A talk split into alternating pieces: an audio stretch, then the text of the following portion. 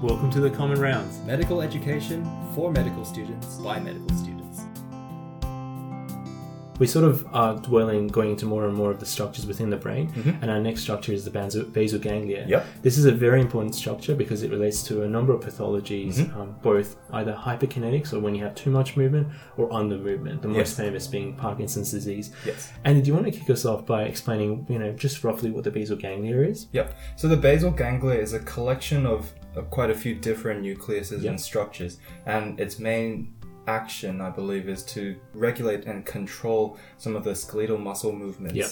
So, yeah. Yeah, exactly. It's yeah, that's essentially what it does. It just Mm. fine tunes some of those movements. This is aside from what the cerebellum does, which we'll talk about in a future episode. Mm. So you said it's um, comprised of a number of nucleuses. Yeah. Can you mention what some of those nucleuses are? Okay.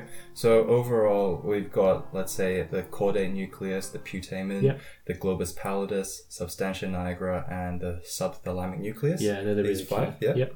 And so um, I've come across in my readings uh, a term referring to the structures called the striatum. What's the striatum made from? Yeah, the striatum isn't a separate nucleus, but rather a com- it's the collective term that includes both the putamen Yeah. and the caudate nucleus. Yeah, exactly. So where, if I was looking at a at a growth structure of the brain, where would I, for example, find the caudate nucleus?